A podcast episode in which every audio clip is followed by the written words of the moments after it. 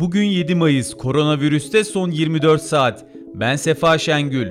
Türkiye'de son güncellemeye göre bir günde 253.382 Covid-19 testi yapıldı.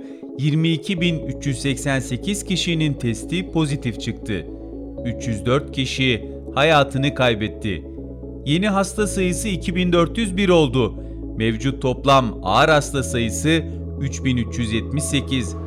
Sağlık Bakanlığı'nın Covid-19 aşısı bilgilendirme platformunda yer alan anlık verilere göre bugün saat 11.21 itibarıyla birinci ve ikinci doz olmak üzere yapılan toplam Covid-19 aşısının sayısı 24 milyon 672 bin 129'a yükseldi.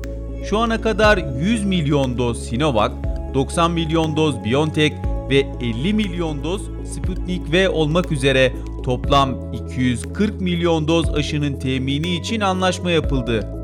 Aşılama programında şu an Sinovac ve BioNTech aşıları kullanılırken Sputnik V aşısının ilk partisinin bu ay içinde Türkiye'ye ulaşması bekleniyor. Öte yandan yerli Covid-19 aşısının geliştirilmesi için sürdürülen 18 çalışmadan biri olan Erciyes Üniversitesi'nin inaktif aşısının faz 3 çalışmasına da birkaç hafta içinde başlanması hedefleniyor. Türkiye Halter Federasyonu Bursa'da 17-20 Mayıs tarihlerinde düzenlenmesi planlanan Naim Süleymanoğlu Büyükler Ferdi Türkiye Halter Şampiyonası'nın Covid-19 salgını tedbirleri nedeniyle ertelendiğini duyurdu. Dünyadan gelişmelerse şöyle. ABD Eğitim Bakanı Cardona, yeni eğitim döneminin başlayacağı sonbaharda ülkedeki bütün okulların yüz yüze ve tam zamanlı olarak açılmasını beklediğini söyledi. Son 24 saatte 412.262 vaka ve virüse bağlı 3.980 ölümün kayıtlara geçtiği Hindistan'da günlük vaka ve can kaybı sayısı salgının başından bu yana görülen en yüksek seviyeye ulaştı.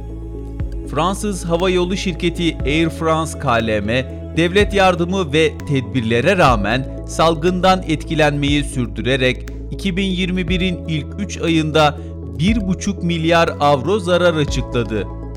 Rusya Doğrudan Yatırım Fonu, Covid-19'a yönelik ülkede geliştirilen dördüncü aşının da tescillendiğini duyurdu. Rusya Devlet Başkanı Vladimir Putin, aşıların üretim kapasitesini artırmak için fikri mülkiyet hakkının kaldırılmasını desteklediklerini söyledi. Dünya Ticaret Örgütü üyesi ülkeler, Covid-19 aşılarında fikri mülkiyet haklarının kaldırılması için müzakerelere başlanılmasına yeşil ışık yaktı. Afrika Hastalık Kontrol ve Önleme Merkezi Direktörü Dr. John Kengasong da aşıların üretim kapasitesinin artırılması için fikri mülkiyet hakkının kaldırılması gerektiğini belirtti.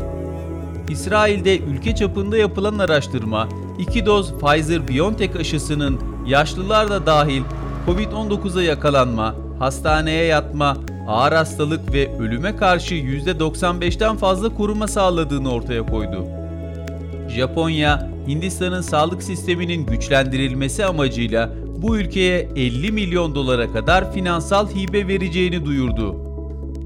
Dünyada bugüne de Covid-19 teşhisi koyulanların sayısı 156 milyon 742 bin 504. Toplam ölüm 3 milyon 270 bin 988. Anadolu Ajansı'nın hazırladığı koronavirüste son 24 saatten bugünlük bu kadar. Hoşçakalın. Spotify, SoundCloud, Apple Podcast ve diğer uygulamalar. Bizi hangi mecradan dinliyorsanız lütfen abone olmayı unutmayın.